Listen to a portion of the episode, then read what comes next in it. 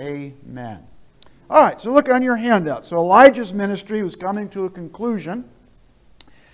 But the, before the Lord would receive him to himself, his ministry would be passed on to another. And of course, that being the prophet Elisha. Now, the mantle that we've read about here plays an important or symbolic role in the perpetuation of the prophetic ministry. It's going to be passed on. So, the mantle, we see mantles elsewhere in the scriptures. So, a mantle, uh, if you notice on your handouts, probably made of sheepskin probably a large overgarment or like a coat and a robe. Um, in the Hebrew dictionary, it says a splendid undertunic, uh, usually of blue, usually reaching to below the knees, and it was, it was worn not only but by the priests, but by the prophets and also by wealthy or rich people. So, a couple of examples. For instance, in the book of Ezra, on your handout, I have at the evening sacrifice, Ezra said, I arose from my heaviness, having rent my garment and my mantle, and I fell upon my knees and spread out my hands unto the Lord my God. By the way, I know most of you probably know this, but the word rent there, it means to tear. Uh, and so that's what, that's what Ezra did. And in Job, the Bible says, Then Job arose and rent his mantle and shaved his head and fell down upon the ground and he worshiped the Lord. When Jesus was crucified, they placed on him a, a purple robe. That would have been something similar uh, as well. And um, just like with Elijah is going to take the mantle and place it upon Elisha, really there's a symbolism there. When we accept Christ as our Savior, it's as if Jesus has taken his mantle and he's placed it on you and me as well. Amen? to follow the Lord. And so, here in this particular instance, the, the prophetic ministry is being passed on. And realistically, all ministry is, going, is being passed on from generation to generation to generation. In 1 Thessalonians, it tells us that we have been, uh, that the gospel has been placed in our trust and the sacred trust from generation to generation to generation to pass the gospel on uh, for those that come after us. But just some practical things here with regards to what's taken place. So we really, we'll come back here to 2 Kings in, in just a few minutes. But we have to go back to 1 Kings to see where Elijah and Elisha uh, first came into contact with one another by divine appointment. So go back, if you would, to 1 Kings chapter number 19. 1 Kings chapter number 19. Now, in 1 Kings chapter number 19, just before what we're about to read, it was when Elijah was on the mount and a still small voice, the voice of the Lord, spoke to him. Uh, Elijah was in great despair. He, he just wanted to die if you remember from when we, we in fact, if you're in verse chapter 19, it's in verse number 4. Look what it says. But he himself went a day's journey into the wilderness and came and sat down under a juniper tree, and he requested for himself that he might die. And he said, It's enough now, O Lord. Take away my life, for am I not better than my fathers? I find it ironic, don't you, that Elijah requested to die, and the reality is here it is thousands of years later, and Elijah has still never died. He's taken up in, in our chapter that we're in today uh, in, a, in a chariot, and, um, but God's got a plan. And for Elijah, uh, that time has not yet, yet come. But look at verse 19. So the Bible says, So he departed thence, and he found Elisha, the son of Shaphat who was plowing with twelve yoke of oxen before him, and he with the twelfth. And Elijah passed by him and cast his mantle upon him. And he left the oxen and ran after Elijah and said, Let me, I pray thee, kiss my father and my mother, and then I will follow thee. And he said unto him, Go back again, for what have I done to thee? And he returned back from him and took a yoke of oxen, slew them, boiled their flesh with the instruments of the oxen, and gave unto the people, and they did eat. And then he arose, and he went after Elijah, and they ministered unto him. So, the first point here with regards to this is just a simple point. It's the two words there on your handout follow me. And you notice in the life of Elijah, and, I, and again, or the life of Elisha, this is, this is a divine appointment. He's brought these two men together. God does that, He brings people together. Like I gave you just a brief history of my testimony. But who would have thought? Now, I grew up in New Jersey, and um, I had to come, and I, I had heard the gospel my whole life. My mom and dad faithfully brought us church as kids, but like many teenagers, I was rebellious and had no interest in spiritual things and, and moved to southern Vermont, was working at a ski area, and met my wife to be, and decided to get married.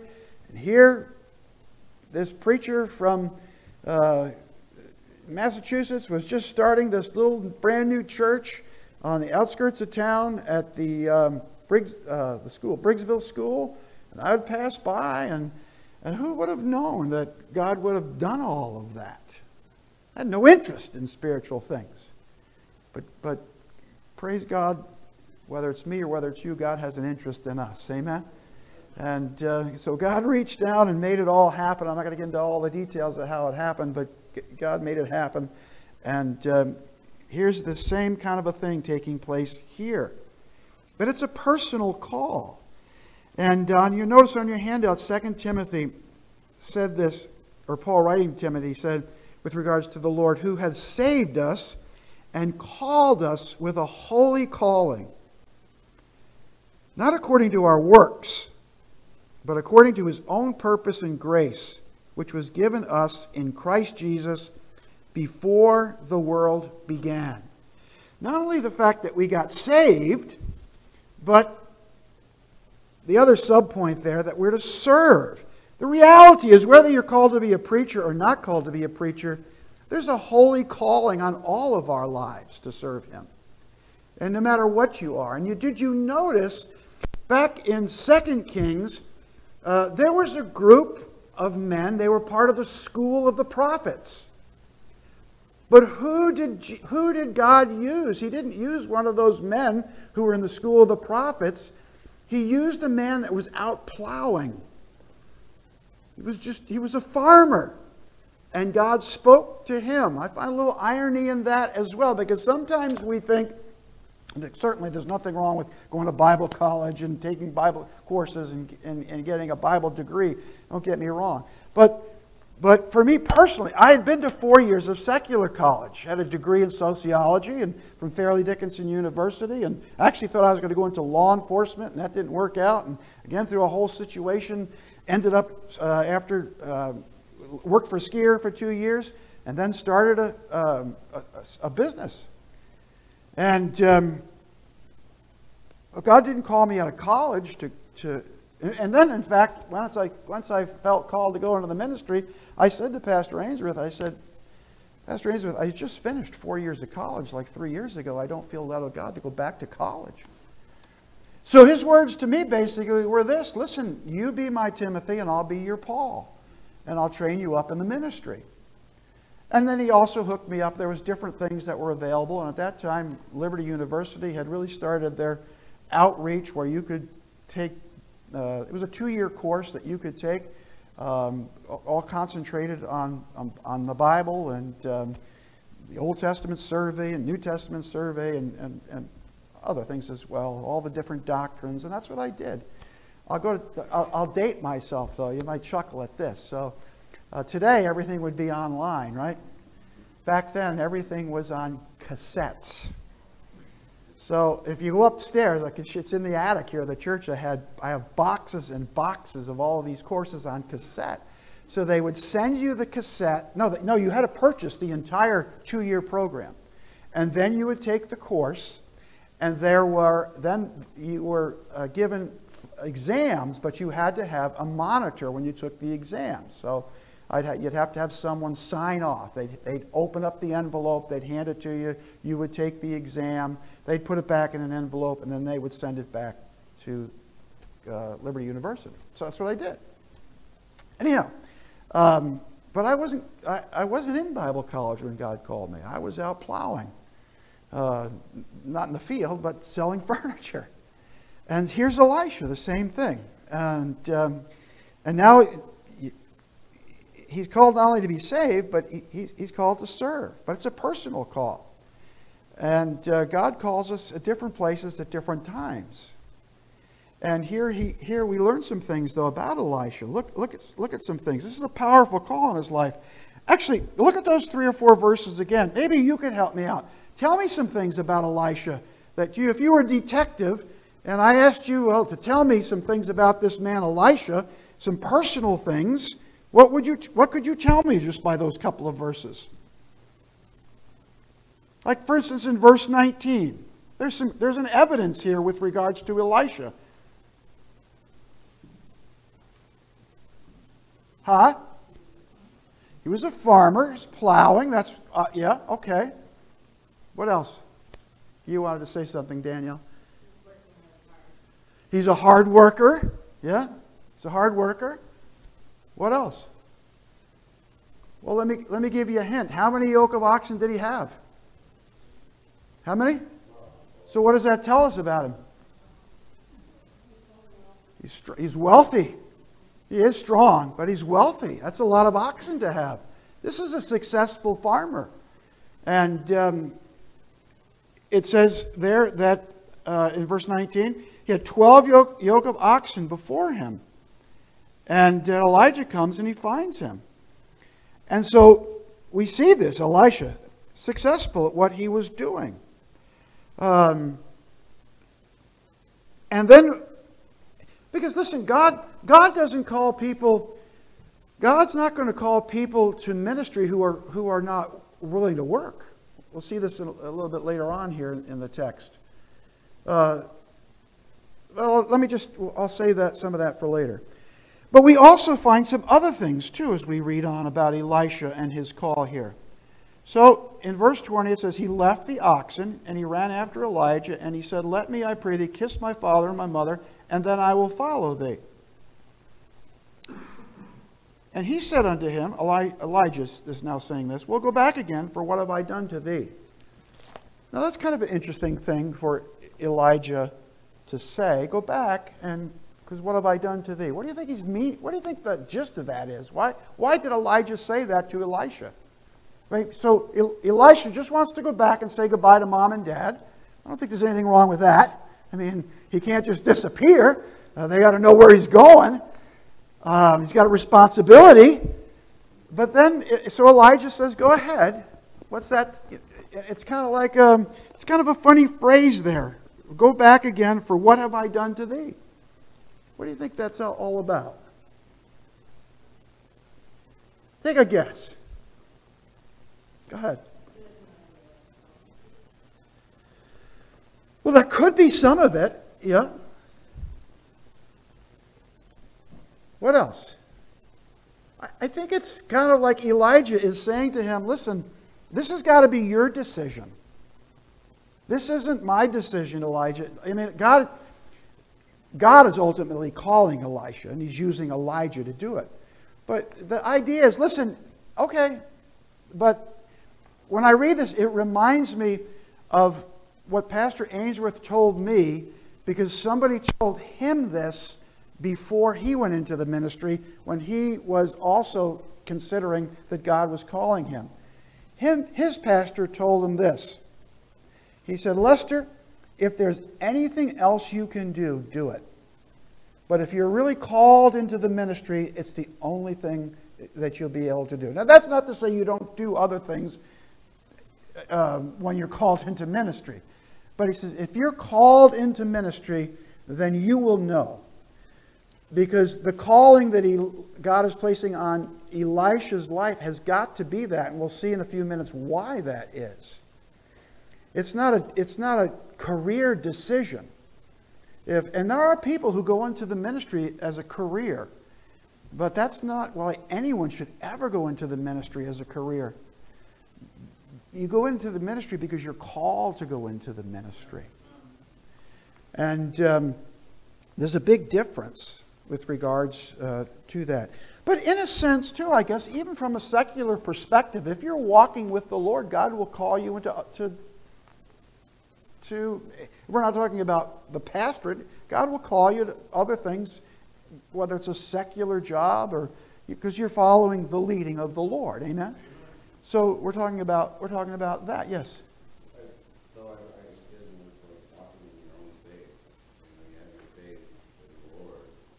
And then it doesn't matter what's going on around you. It's your it's your walk. It's your walk. Yeah, that's, that's the personal call and a powerful call because it's, it's fine tuned for you personally. That's what makes it so powerful. And um, when Elijah says that to Elisha, he says, Listen, this has got to be something that you want to do. This is voluntary. I'm not going to force you to do this. This is what God wants you to do. And so then we also learn here he returned back from him. He took a yoke of oxen and he slew them and he boiled their flesh with the instruments of the oxen. He gave it unto the people. They did eat. And he arose and he went after Elijah and he ministered unto him. And that really brings us uh, to the second point. Although I think I put on your handout Luke chapter 14, verse 27 and 28, where Jesus said, Whosoever doth not bear his cross and come after me cannot be my disciple. For which of you, intending to build a tower, sitteth not down first and counteth the cost, whether he hath sufficient to finish it? In other words, this is important. These decisions that we make in life are important decisions that we need to think about. Whether you're called into the ministry or whether you're, whether, whatever you're dealing with in life, um, just really spend time and to pray and to really seek God's wisdom and guidance and direction with regards to his leading. Now, in Elisha's life, it's more than just leaving the estate and his family and his friends here. It's, it's much more than that. Because who's the queen? Who's the queen at this time? We've talked a little bit about her. Who is it? Anybody know? Jezebel. Jezebel hates Elijah. And she's hunted him down. She wants him dead. Can't stand him. So, Elisha is about to follow in the steps of Elijah, and he's putting himself in harm's way, in, that, in danger. And um, that's part of all of this here. He's putting his life on the line. And uh, that's what happens, though, if, if, when look at, look at some of our missionaries where they're called to minister.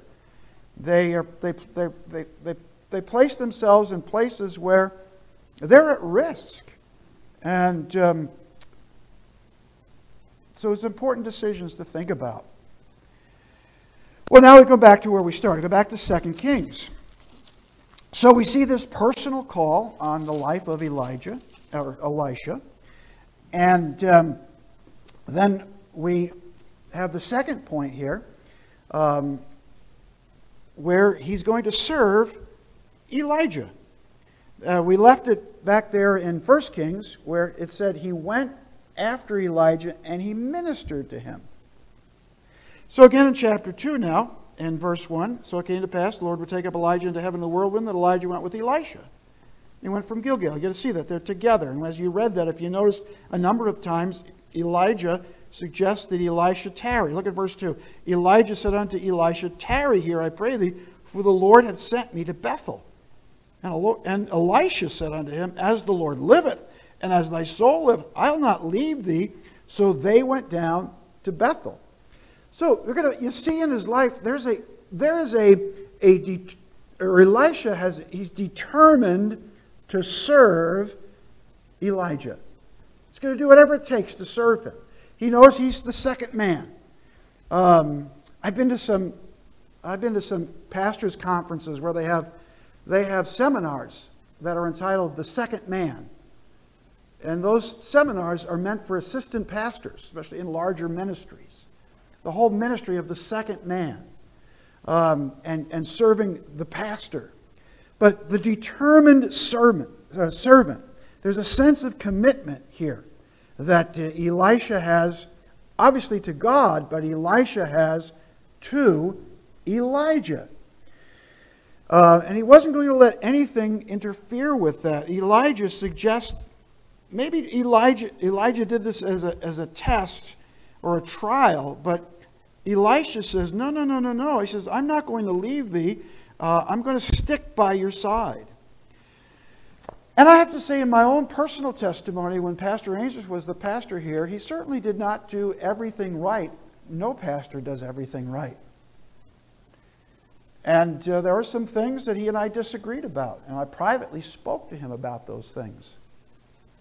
But I realized that God had used him in many ways in my life personally, and so I was going to do my best to be faithful uh, to him.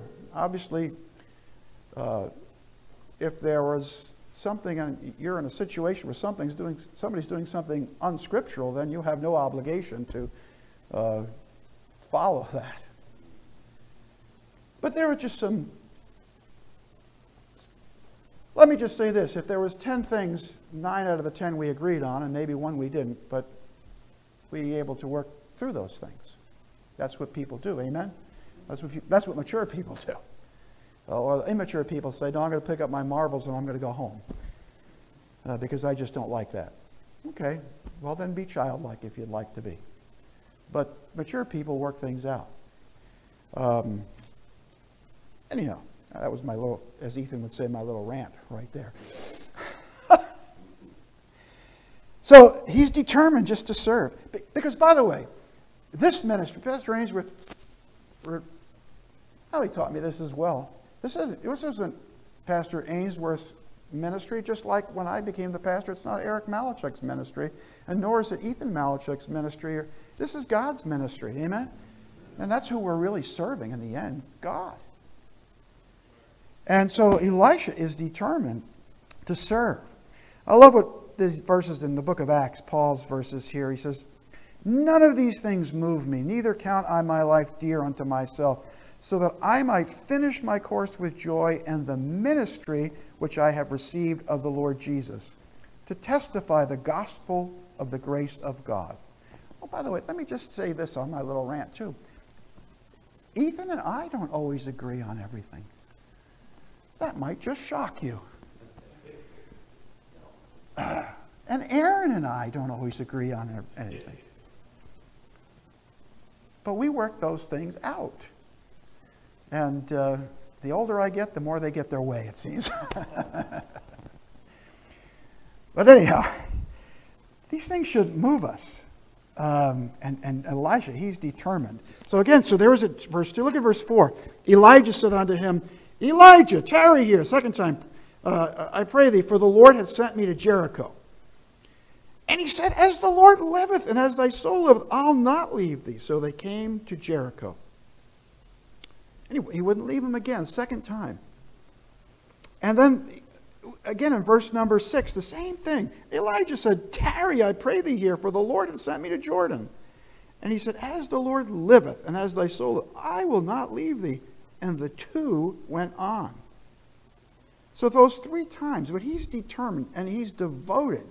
He's devoted. And we find too that there's there's a the, the declaration is made that um, the sons, verse 3 The sons of the prophets that were at Bethel came forth to Elisha and said unto him, Knowest thou that the Lord will take away thy master from thy head today? And he said, Yea, I know it. Hold ye your peace. And, um, and I'm not sure, but maybe I missed it, but I, I don't think the Bible tells us how they knew. But Elisha knew that this time was coming. And um, we also see this again in, in uh, verse number uh, 5. Knowest thou not that they, the Lord taketh away thy master from thy head today? And he answered, Yea, I know it. Hold ye your peace. And um, let me just back up and share this testimony with you, too. Pastor Ainsworth hadn't left yet, but I already knew in my heart that he was leaving. And. Uh, began to sense that and didn't know whether I would stay here or move up to, to Vermont to start a, a work up there. I just followed the leading of the Lord. But I knew what was happening. And I began to pray. And I don't want to get into all of the details because I have a tremendous amount of respect and love for Pastor Ainsworth, but it was time for Pastor Ainsworth to leave. And um, he, God had used him here, but his time had come to an end. And it was just time for him to leave. And so, I don't know if I've ever shared this publicly, but I began to pray that God would move him along in a loving way. Don't get me wrong, if that was God's will. And within a week, Pastor Ains, of me beginning to pray that, Pastor Ainsworth came to me and said he would be leaving. So that began to cement what God perhaps wanted for me. And, um, and I was never so glad when he came back for an anniversary Sunday and the church was just filled and we let him teach Sunday school and he, had, he was really getting up there in years by then. And, and, uh, and I, I was glad, just like, just like Elijah was glad that Elisha was going to take over and continue his ministry. Any pastor that's put their, well, I put my whole life into this church. And I know it's God's church. But one day I'm not going to be here. And every pastor, eh, when they put their time and their effort, their, their tears, their sweat, their blood into it, they want to see the next generation continue what they spend all the time and all the effort doing. So for me to see my son, sons really follow me in the work here, we'll praise God for that. And uh, Elijah, I'm sure, you see in Elijah, now this doesn't always happen. And uh, in Elijah's life, you see him being a real mentor to Elisha. Sometimes, my sons will tell you this because they've told me this. They know of guys who have been called to other works. The pastor is getting older, and the pastor says, Yeah, I want you to come and work with me. And, and then, basically, kind of what we've done here, we'll, I'll turn the work over to you if the church calls you. Well, what happens sometimes is that pastor is a little bit older. He kind of keeps hanging on and hanging on and hanging on.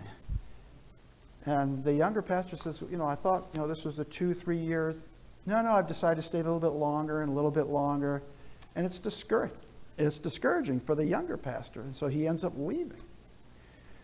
Uh, in this instance, it's a different dynamic. When you've been the lead pastor for as long as I have been, and then you have to begin to turn all those responsibilities over to someone else, and you're still here, uh, that's not as easy as you might think.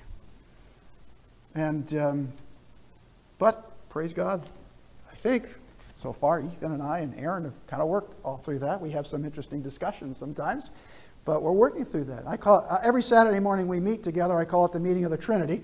And uh, we kind of hammer some things out there. Trinity with a small t, all right? And um, that's, where, that's where all the hammering gets done, right, right then and there. But anyhow, um, uh, Elisha is just devoted to serving Elijah. And um, brings us really, as we're running out of time, to the last point. We didn't read these verses, but look what it says here. And it came to pass, when they were gone over, that Elijah said unto Elisha, Ask what I shall do for thee, before I take away, take, before I be taken away from thee. And Elisha said, I pray thee, let a double portion of thy spirit be upon me. So that's a great request that Elisha has. He's not asking for anything except he knows that Elijah is a man of God and the Spirit of God is upon him, and he wants what Elijah has. In fact, he wants twice what Elijah has. And um, look at verse 10. I want to finish with this because we're running out of time. He said, Thou hast asked a hard thing. Nevertheless, if thou see me when I am taken away from thee, so shall it be unto thee. As I read that, I thought there's two things here. He's, first, he says it's a hard thing. You're asking me a hard thing. It wasn't a hard thing for, for God to do this. I think the reference here is Elisha, understand what you're about to enter into is not an easy thing. It's not an easy life, it's a hard life. There's sacrifice. There's, there's going to be problems. There's going to be challenges. There's going to be um, times where things don't work out the way that you'd hope that they worked out. There's going to be disappointments. And uh, you know, he had Jezebel to deal with and, and, and many other things. And that's just part of life. But he wanted to make sure that if that's what you want, If that's what you want, just understand that this is not an easy thing. And then the other thing was this. If that's what you want, he said, uh, ask what I shall do for thee before I be taken away from thee. And Elisha, uh, I read that already. Verse 10 Thou hast asked a hard thing. Nevertheless, if thou see me when I am taken away from thee. In other words, we've seen in the life of Elisha and Elijah that Elisha stood, he stayed close to Elijah. You just stick close to me. I'll teach you what I know and um, be there for me right to the end. And he was. And then, of course, the. Um, the chariot of fire that, or the chariot that comes down it came to pass as they, uh, verse 11 it came to pass as, the, uh, as they still went on and talked that behold there appeared a chariot of fire and horses of fire and parted them both asunder and elijah went up by a whirlwind into heaven. And what a sight that must have been. I, per, I personally believe that these were this was an angelic event. Um, because you often see you often see, for instance, the whole idea of um, angels being called the chariots. In Psalms, I have this written on my notes. Psalm 68 17, listen to this. The chariots of God are 20,000, even thousands of angels. The Lord is among them. And then the seraphims, they're called the burning ones. So, was this actually horses and a chariot? Could be. But it was some type of angelic thing, I believe. And by the way, the cherubims, too, they were the ones that regulate the entrance uh, uh, into the throne room of God. They're the ones, for instance, that were in the Garden of Eden that prevented people from going back into the Garden of Eden. They're, they were like the protectors. Um, but one way or the other, it's quite an event that takes place here. And Elijah went up by a whirlwind into heaven. And Elijah and one other person in the Bible never faced physical death. Who's the other person? Anybody know? Enoch. And Enoch walked with God and he was not. And, um, um, and Elisha, verse 12, saw it and he cried, My father, my father, the chariot of Israel, the horsemen thereof. And he saw him no more. And he took hold of his own clothes and rent them in two pieces. And he took up also the mantle of Elijah that fell from him and went back and stood by the bank of Jordan. And he took the mantle of Elijah that fell from him and smote the waters and said, Where is the Lord God of Elijah? And when he also had smitten the waters, they parted hither and thither, and Elisha went over. And when the sons of the prophets which were to view at Jericho saw him, they said, The spirit of Elijah doth rest on Elisha. And they came to meet him and bowed themselves to the ground before him. So we see the transition here between the prophets. And I think, you know, I should have double checked this out. I think I remember as I studied this in the past, it just, just came to my thought. I think, now I might be wrong. You, got, you can all check it out and tell me next week if I'm wrong. But I think there are, uh, are recorded in the Bible that Elisha has twice the amount of um, miracles that Elijah has recorded. I don't know why that's in my mind right now, but I'm pretty sure that that's, that's the case. So you Bible scholars, you study it out and and you can tell me if I'm, if I'm not right with regards to that. But that's our, that's our lesson for this morning. And, and again, whether, it's, whether you're called to be the pastor, into the ministry, to be a preacher or missionary or whatever you're called to do, listen, we're all called to follow the Lord. We're all called to serve the Lord. And we're all called uh, because it's God that's going to enable us. We just need to stay, stay close to close to the things uh, to God. And I didn't get to read it, but if we were to read the rest of the chapter, there's kind of a, a grim scene at the end where there's some children that come out and they mock Elijah or Elisha.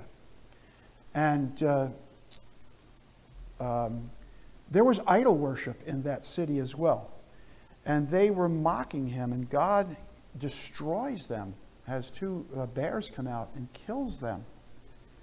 As if God knew that that generation that was coming we're not going to serve him. It's just important for you and I, the generation that we are, for the next generation to serve the Lord. Let me just leave you with this thought.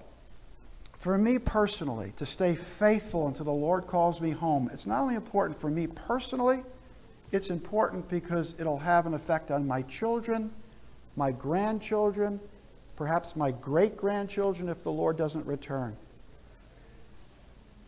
When brothers and sisters stop serving the Lord, it's not just about them stop serving the Lord and being faithful.